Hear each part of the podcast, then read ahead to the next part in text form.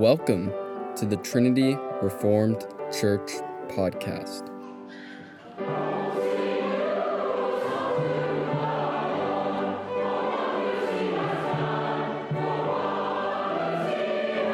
Sunday School by Matt Carpenter on September 5th, Lord's Day service.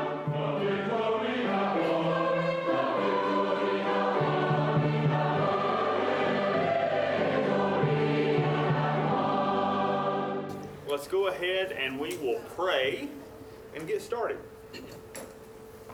Our Father and God, thank you for the opportunity to gather to get today. Thank you for your word, for giving us the word where, that we can learn, where we can receive from you. I pray that we would now grow as we learn how to be faithful students of your word. In Jesus' name, amen.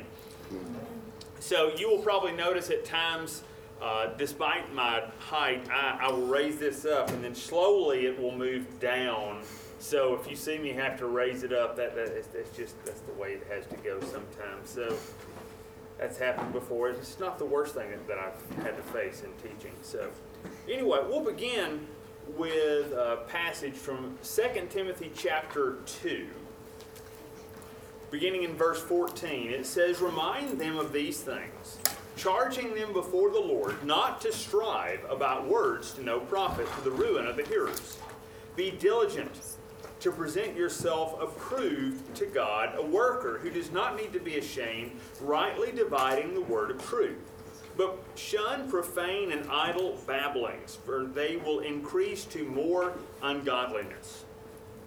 This is a famous passage from the Apostle Paul writing to Timothy in the book of Second Timothy. And he is reminding here, he's telling Timothy to tell the church a message. And that message is don't argue, don't strive, don't get into useless arguments about words, about teachings that come to nothing. I'm sure you've come across people because you're Presbyterian, at least now you are. You've come across people who like to argue about minute things, small things. And maybe even if you're from a different background, you've come across people who like to. I mean, some people just like to argue. Well, there's a lot more going on here than just mere argument, but Paul understood something that people can get totally wound too tight around the axle about things that don't matter as much.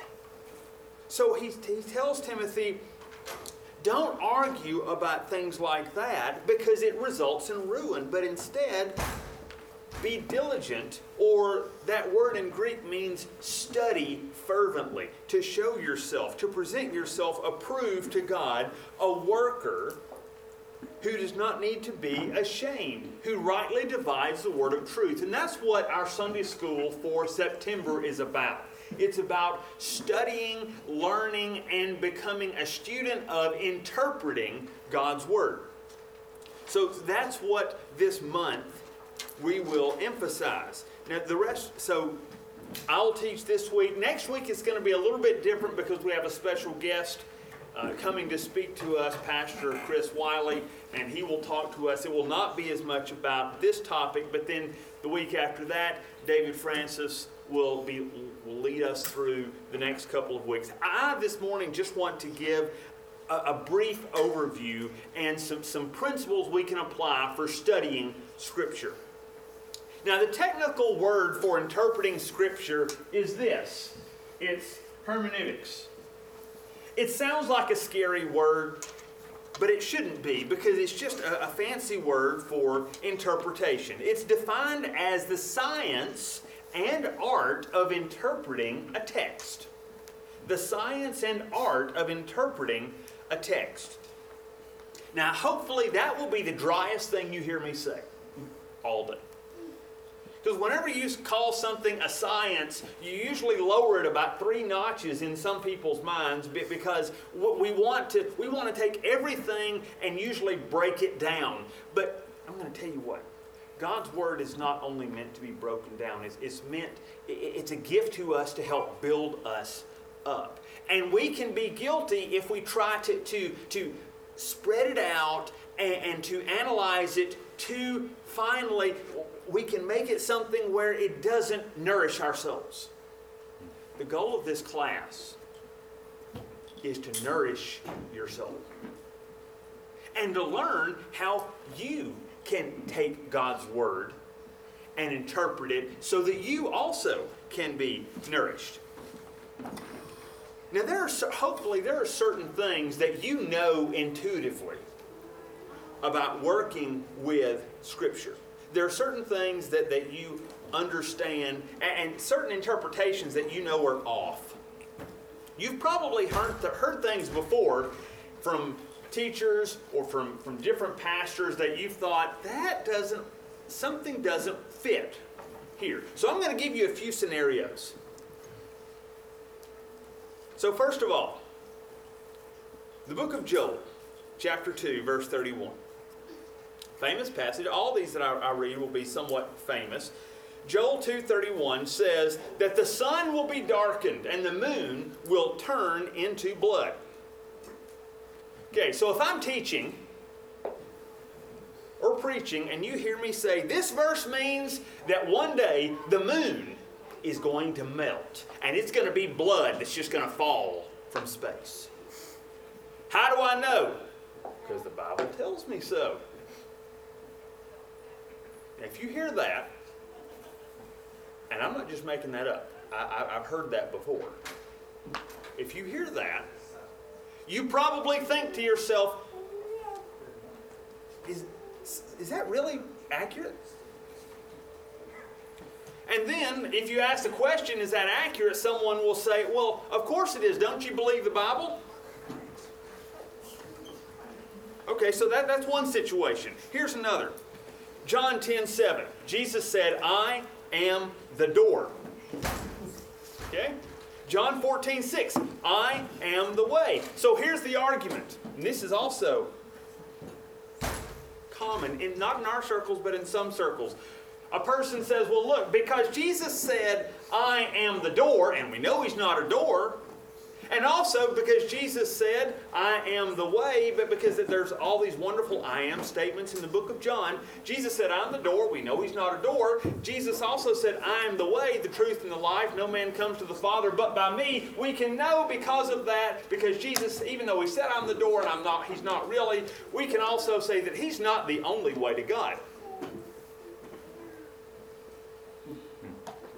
I hope that's registering some serious concern in your mind. Okay, by the way, that, that's not Matt Carpenter, okay? I'm not, te- I'm, if I were teaching that, at, at some point, someone would need to kindly escort me off the teaching premises. But there are people who take that and who adopt that. Okay, so, so here's another. You read the story of David and Goliath, one of the most famous stories in all of Scripture, at least for our culture. Okay? And you you read that and you find encouragement because you just got passed over for a promotion at work. Once from someone who who is connected, already had connections, who married the boss's daughter, and he got promoted even though you deserved it, and you take that story of David and Goliath to mean that the Goliath in your life is your coworker who's now got elevated, and one day he's going to be taken down.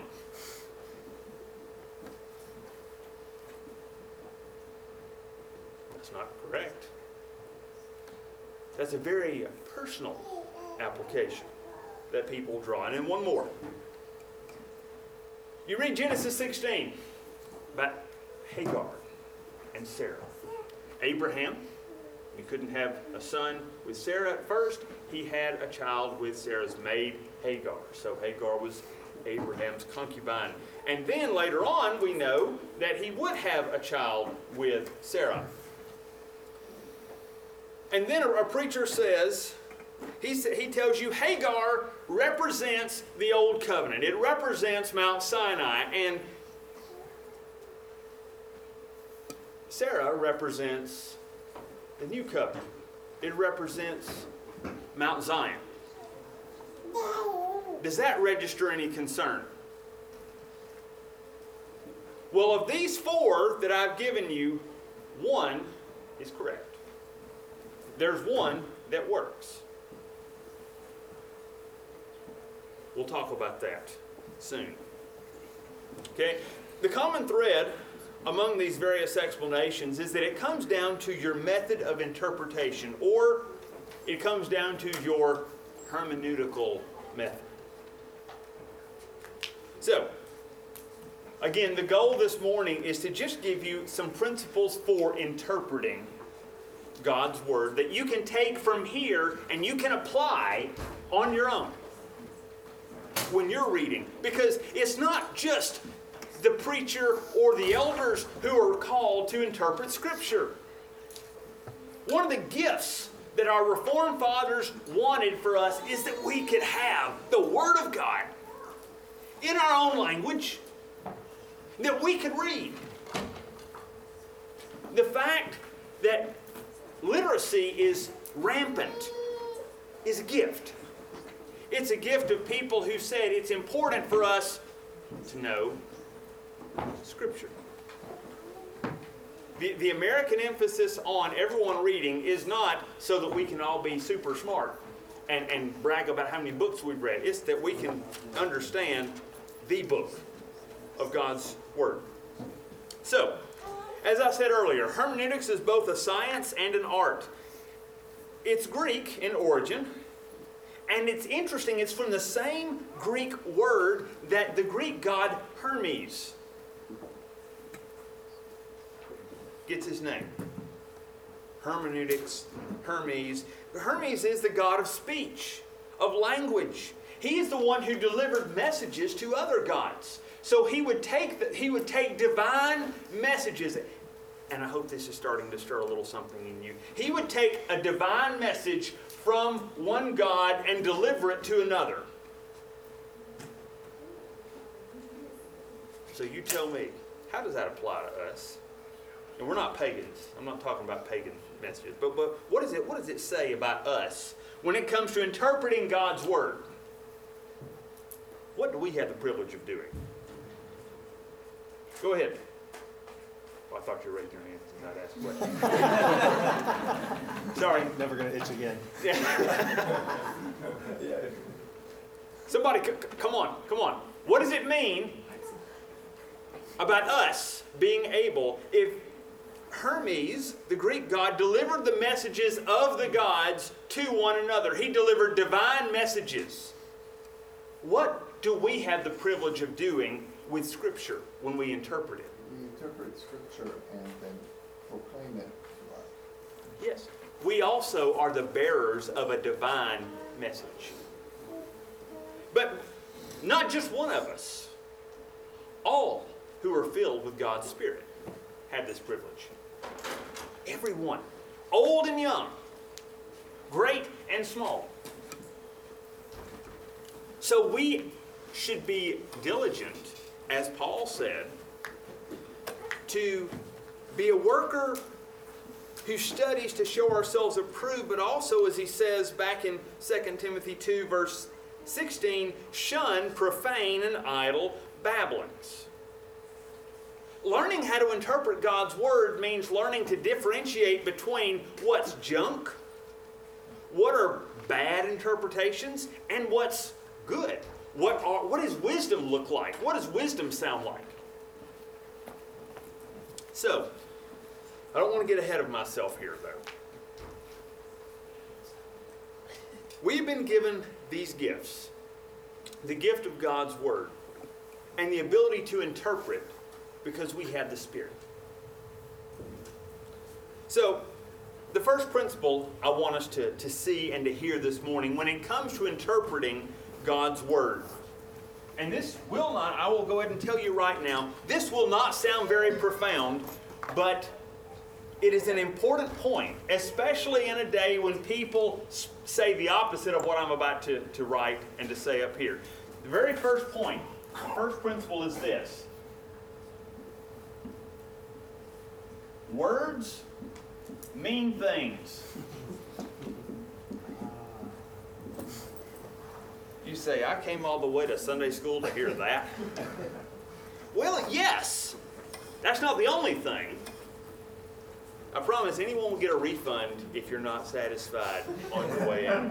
Okay? If you have any any questions about that, you can see one of the elders. Words mean things. And we would all say, yes, we know this. But think about what words are. What are words? Words are made of what?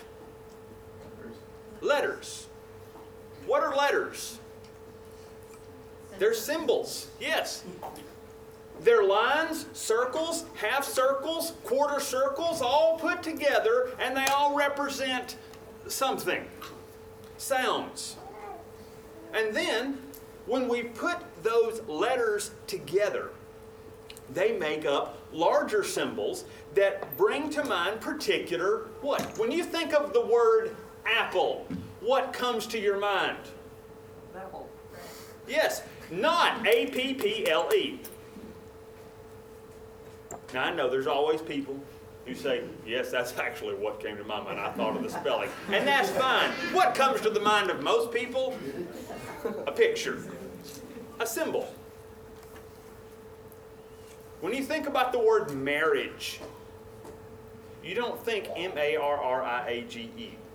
Glad I spelled that right. You don't think about that. You think of your spouse. You think of a wedding you've been to. You think of something like that. So, words bring forth images. Now, this is not a random mental exercise, but it brings forth a greater truth that words are gifts. They are gifts of God. Jesus Christ is called what in the Logos? Ah, well, I just gave it away. there we go. John 1 1. Jesus is what?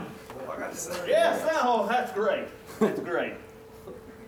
That one does not work. Yes. A very that is a loaded Greek word. The logos in Greek, this is a combination of a lot of concepts. It's, the, the logos is it means truth, it means perfect form, it means order, it means rash, it means that rational meaning. The phrase rational meaning. All this is encompassed in the logos. So John 1 1, in the beginning was the logos, the word. That, that, that's what that what's translated word in English it means logos. In the beginning was the logos, and the logos was with God, and the logos was God. Jesus is the one who brings order to all things. The words that we use have meaning because Jesus Christ is Lord. That is an amen point. Amen. J- Just, just for, for future reference, when, when you hear that, that's, that's always something that should immediately pop up an amen. Because if it did not, we would be uh, uh, back at Babel. You all know Babel. Or by its more modern name, Babylon. It's not a place you want to be, right? I mean, Babylon is not the good guy in Scripture. So, they had their language dispersed. But Jesus, when he comes, he is he comes as the Lord of all words. Not just worlds, words. So, he, as the one who brings order to all things, we must approach Scripture with the belief that the words given are ordered by the Logos himself. And this is where it, it really would blow the mind of, of, a, of a Greek thinker. Because for the Greeks, the idea of logos it was a it was a form. It was just that an idea. It's not a person. So jesus coming as the logos he is man and he's all this other wrapped up. So words have meaning and we have to take when we approach scripture we have to take that because otherwise we will not have any kind of cohesive perspective on the Word itself. So, because Christ is the Lord of all words, and because we know that the Scripture from Genesis to Revelation has meaning not only in the individual words themselves, but in the particular order of the words. They are ordained by Christ. So, nothing you can read in Scripture is by accident, it is ordered by the Lord God Himself. So, because God is, because God is, all things have meaning. By the way, you can also take that and apply it to whatever situation you're going through right now. It's not just about words, it's about everything you'll ever face. From now to your death, it has meaning because Jesus Christ is Lord. He is the Logos, and He brings order to everything that we think has no order. Point number two. After we said words have meanings, the Holy Spirit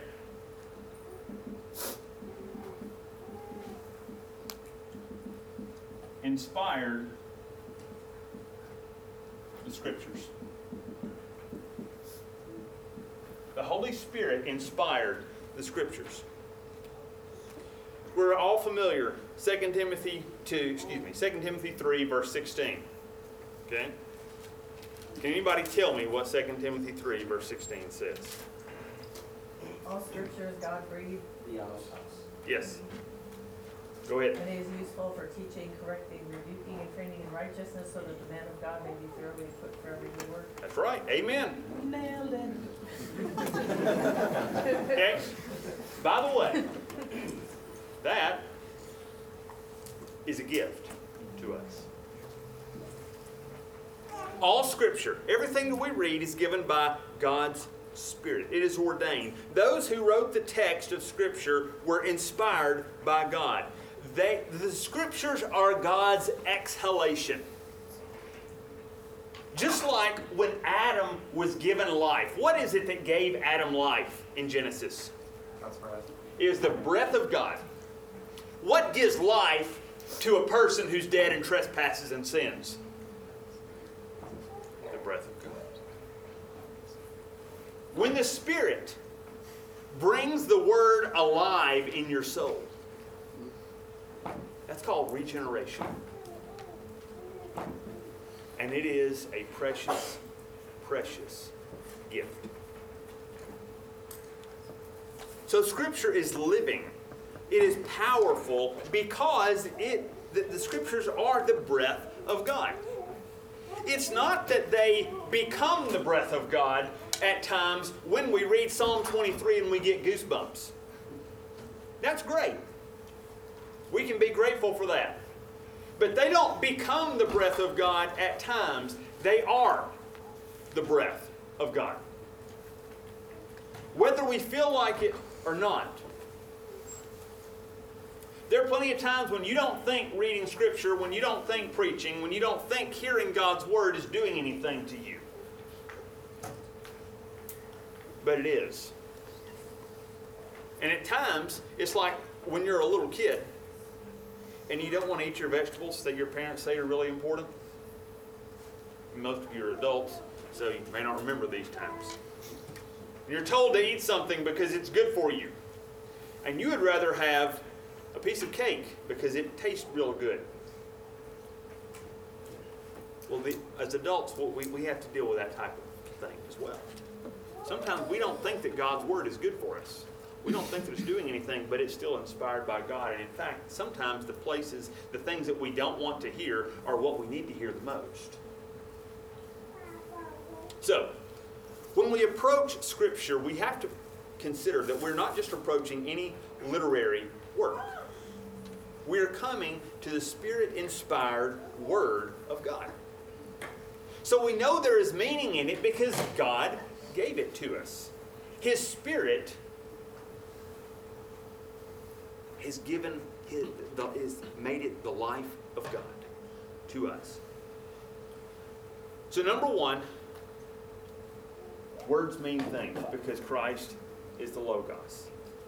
Number two, the Holy Spirit inspired the Scriptures. Number three, now this is where the principles get in very practical. Okay, at this point. The first two things are things that we must remember when we approach the Word.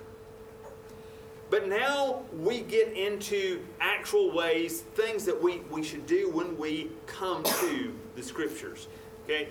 So, number three, a third principle is when you're reading Scripture,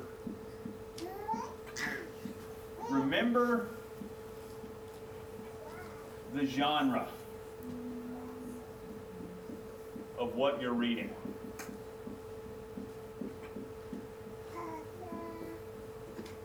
Okay, what does the word genre mean? Come on. Type, style. Right. It means type. It means the yes, style, category. We all know that there are different genres of literature. We know that scripture has different genres within it. So some of scripture is history. Some of it's law codes. Some of it is personal expression and prayer. Some of it is wisdom literature. Some of it is poetry. We have stories or parables. There's prophecy with very unique language associated with prophecy. There are letters written. And then there is the apocalyptic genres. Most famous apocalyptic genre is what? Most of, let me ask you this: the most famous apocalyptic book. Revelation. Revelation, exactly. Part of what makes Revelation really difficult is that Revelation is apocalyptic literature that is based on largely the words of other prophets in the Old Testament and pictures of the prophets. And, and what portion of Scripture are we the least familiar with, usually, in the Old Testament? Prophets and then perhaps the Torah. Okay, and by Torah, I'm, I'm, not, I'm not referring to Genesis and Exodus as much as Leviticus, Numbers, Deuteronomy. So, guess what Revelation emphasizes in the Torah? Leviticus, Numbers, and Deuteronomy, and the prophets. It's dense, folks. It's not impossible, though, okay? It's not impossible. Don't ever come to God's Word and say, This is above me. No. It may take work, but you got eternity, okay? You might as well go ahead and start now. So, remember the genre. And because once you, when, when you're looking at that, when you consider the genre of what you're reading, within that, it, just an, an added layer, add to the fact that within these genres there are unique poetic devices sprinkled in. You have uh, metaphors, you have sarcasm, you have alliteration, you have hyperbole, and plenty more. But again, because you have the Holy Spirit of God abiding within you, you are capable of studying. You are capable of meditating because there are some of the truths of Scripture that only come by serious prayer and meditation over long periods. And you know what that does when you're meditating on something that's, even if it's something that seems dense? That nourishes your soul. It feeds you. So remember the genre. If you try to interpret the parables of Jesus as history, or the personal expressions of David in the Psalms as law, or the wisdom books as law, it's, it's going to get confusing. If you, if you try to, somebody t- tell me a parable. Just, just throw out a parable. Parable of the sower. All right, parable of the sower. Good. If you take that and you say, all right, because of what we read here, I'm, everything in this parable, every, every element, must have a particular meaning in history. So, so I'm going to say, so I'm going to break down the, the different seeds that were sown, and I'm going to say that the first seed, Dr. Cherry, could you please remind me which one was the first seed that was sown? The, the hardened path. All right. So that's one period of history. And then the next period is What was the rocky soil? rocky soil, and then the one after that. Right, thorny, weedy soil, and then the, the one after that is the good soil. So we're going to break these down into these neat periods of history, and we're going to declare what the kingdom of God is going to do. Now, is that legitimate? Not really. Now, I'm sure there would be some brothers who would say, oh, actually it is, because, okay. But it's not, in, in, in Scripture, that is not the way Jesus or any of the apostles present the parables. Or that they, that's not the way they interpret the parables. That is a man made added layer. So we have to be careful. And, and one last example Proverbs 22, verse 6. Train up a child in the way he should go. When he's old, finish it. He will not depart from it. Therefore, good parents, if you do every single thing the way you're supposed to do, if you raise if you raise your child, if you check off the 500 bullet point list every day, you will have 100% participation, and the souls of your children will go on to glory. You can guarantee it. Is that how we are to interpret Proverbs 22 6? Proverbs, 20, Proverbs in general are wisdom books. So is Ecclesiastes. Song of Solomon is wisdom and poetry. That's another very dense one that we don't need to try to explain right now. I might have to raise the age limits for Sunday school. Actually, uh, Jewish Jewish men could not read Song of Solomon. I've been told until they were thirty. Now I may have start, sparked your interest to read Song of Hey, it's the word, okay? It's the word. I learned a few things when I was young, when I had my first year long Bible reading plan. Remember the genre, okay? Number four. Fourth principle is remember the original audience.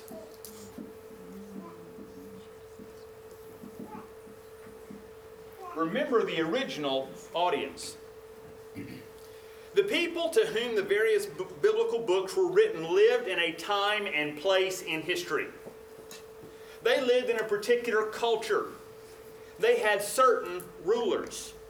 When you think about these things, some stuff will make sense. For instance, again, we'll use the parable of the sower. When you, when you, when you look at the parable of the sower and you see this, this farmer doing what?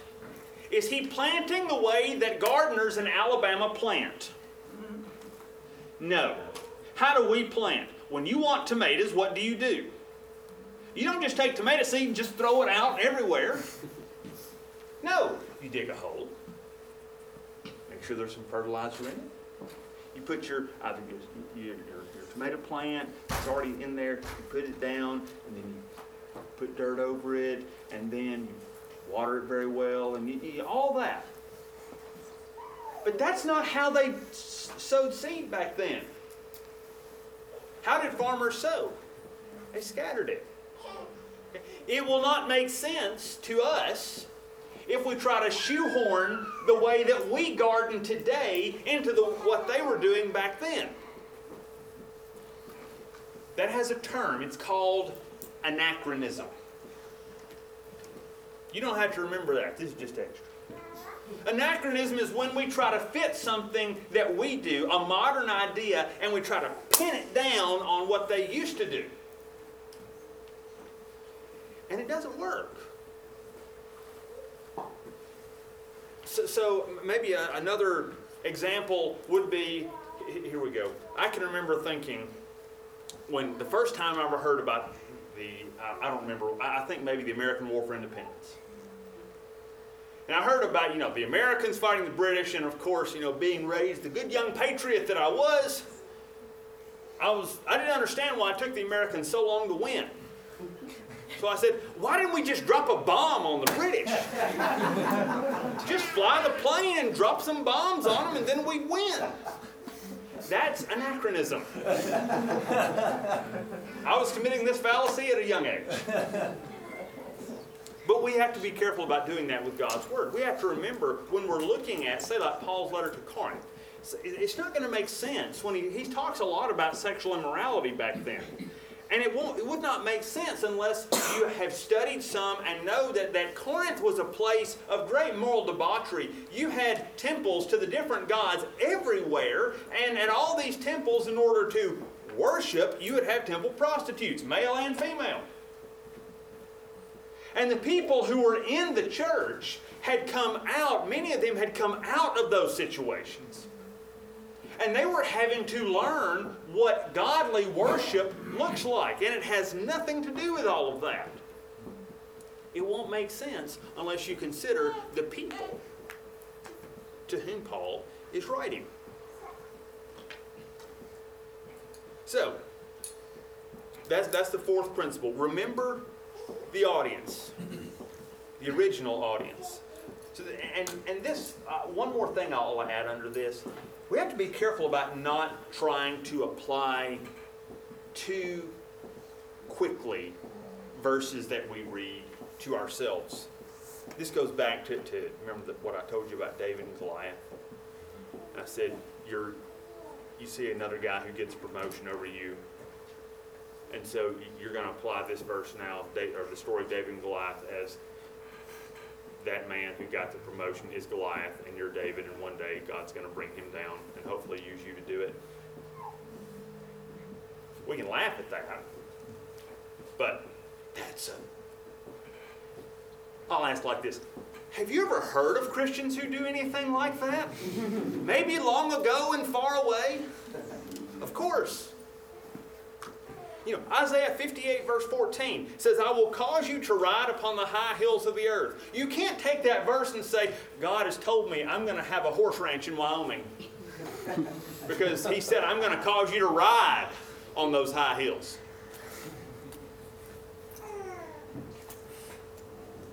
This stuff happens. And I'm not trying to look. I'm telling you things, I, I didn't do that exactly. I'm telling you things that I have done myself okay? This is not me making fun of other people. This is stuff that, that I've thankfully had godly adults who, over the years, have reminded me God's Word is not something we can take and make it mean whatever we want to. It has a meaning. And our job is to find out what that meaning is. So remember the original audience. The last point, number five.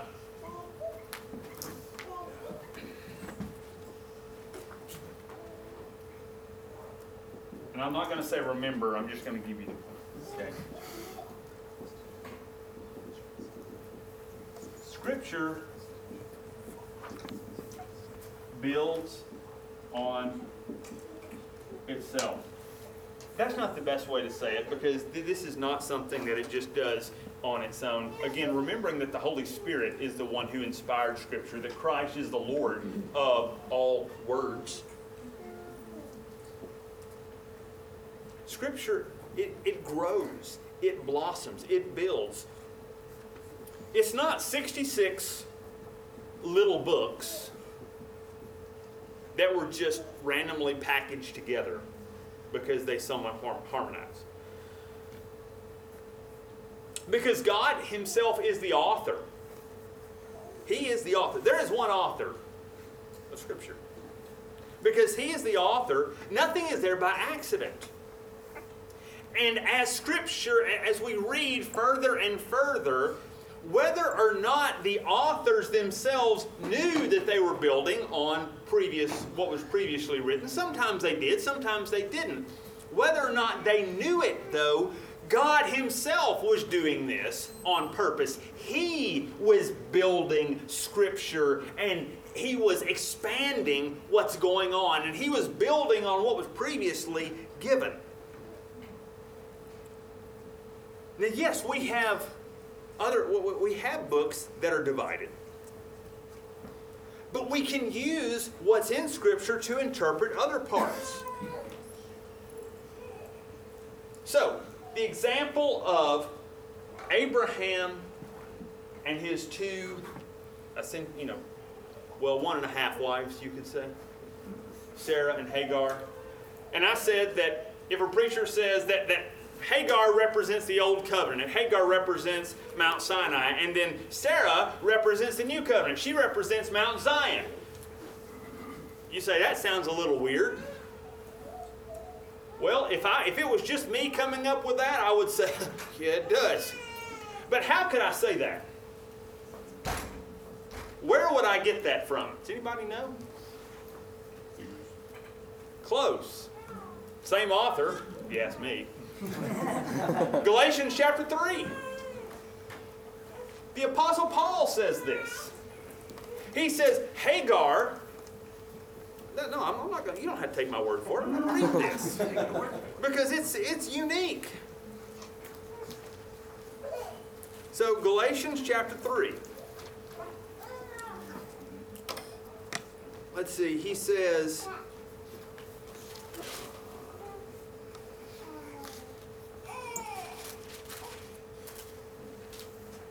And this is the problem when you don't thoroughly look it up beforehand.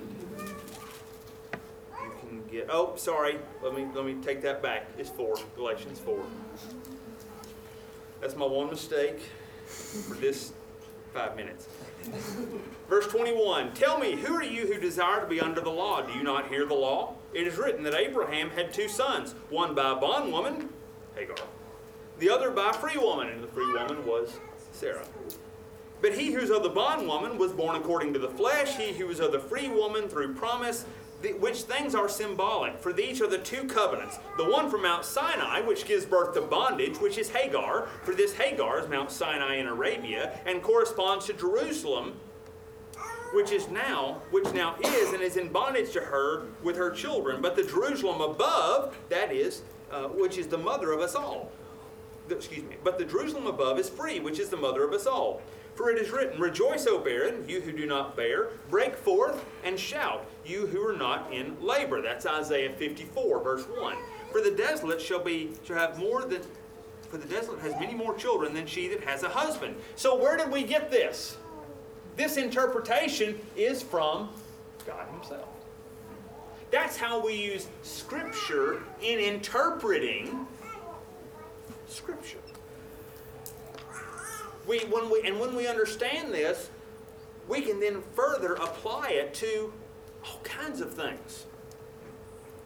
And you can get into some really neat stuff, and this is what I believe David will do in future weeks. He will, he will talk about some of the, the amazing ways that, that we can learn more about God just from various things we see in His Word. But for us, when, when we understand that Scripture builds on itself, we have to be sure, again, that when we're reading, we need to understand what the author is doing. And that means not just stopping with one verse. One of the most awesome, uh, amazingly titled small booklets I've ever seen was called Never Read a Verse. Cannot remember who the author was right now, but it's called Never Read a Verse. And the point was you cannot stop with reading one verse because we don't understand the context of what's that of what that verse is talking about. If we only read one. Like even again, go to Psalm 23. Yea, though I walk through the valley of the shadow of death, I will fear no evil. Now is that a beautiful verse? Absolutely. But it has much more meaning to it when we see that before it God is our shepherd. The Lord is my shepherd. Who is the one who leads us through the valley of the shadow of death? You're not just walking through the valley yourself. if we did, we'd all die. Our shepherd is the one who's leading us through the valley of the shadow of death. He's the one who has led us in green pastures. He has fed us. He's given us the water to drink. And so, going through the valley of the shadow of death, as hard as it is, we can know when we read the entire psalm that we are led there by God, our shepherd. And then it ends that even though our enemies are around us, He prepares a table for us. And we will dwell in the house of the Lord forever. So, that valley you're going through, as hard as it is, God is with you. He's leading you through that because He's taking you somewhere. He's taking you to be with Him in His house. It has so much joy and beauty to having to go through the valley of the shadow of death. I mean, yes, we can be thankful that He's with us. But if you stop at that one verse, you miss so much of what's there. So Scripture is building, even the verses before and after help us to see how it is building. So when you take all of these five principles, that words mean things. And again, within words meaning things, Jesus Christ is the Lord of words. The Holy Spirit inspired the Scriptures. We remember the genre that we're reading, we remember the original audience, and that Scripture builds on itself. That leads us to a particular interpretive method. All of this goes into one particular method, and it is the foundational method for interpreting Scripture that is a gift to us, again, from our uh, it was recovered, I'll say. It was not discovered, but recovered by our Reformed fathers. And it is called this. It's called the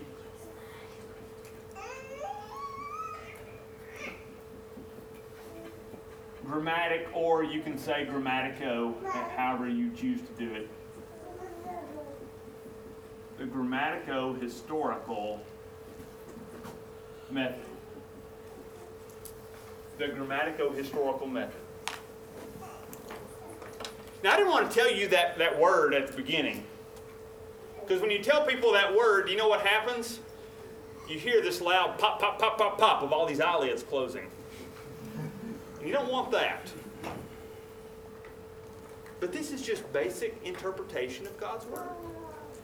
So, you know, if you want to, that's fine. You, you can forget about that but apply these principles.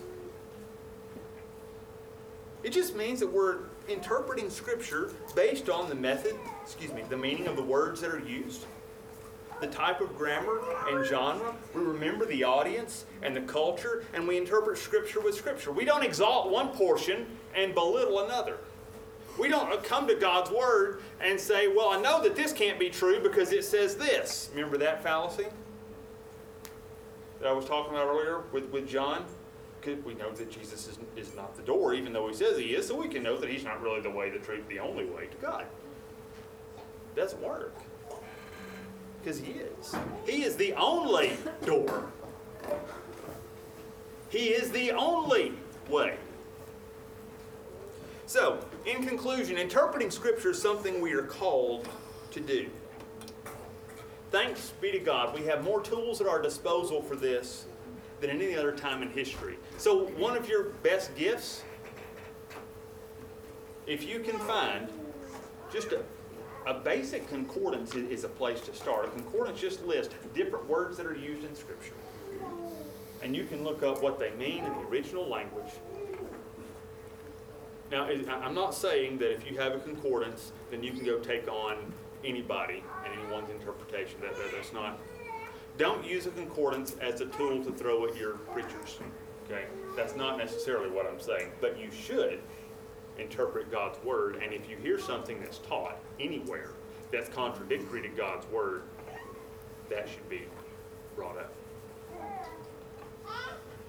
Okay, so interpreting is something we are called to do. So, and all this is to say, come to God's Word with an open and humble heart. Listen to what God is saying to His people when, he, when you read Scripture, and submit to the wisdom of the Holy Spirit. Amen? Amen. Amen.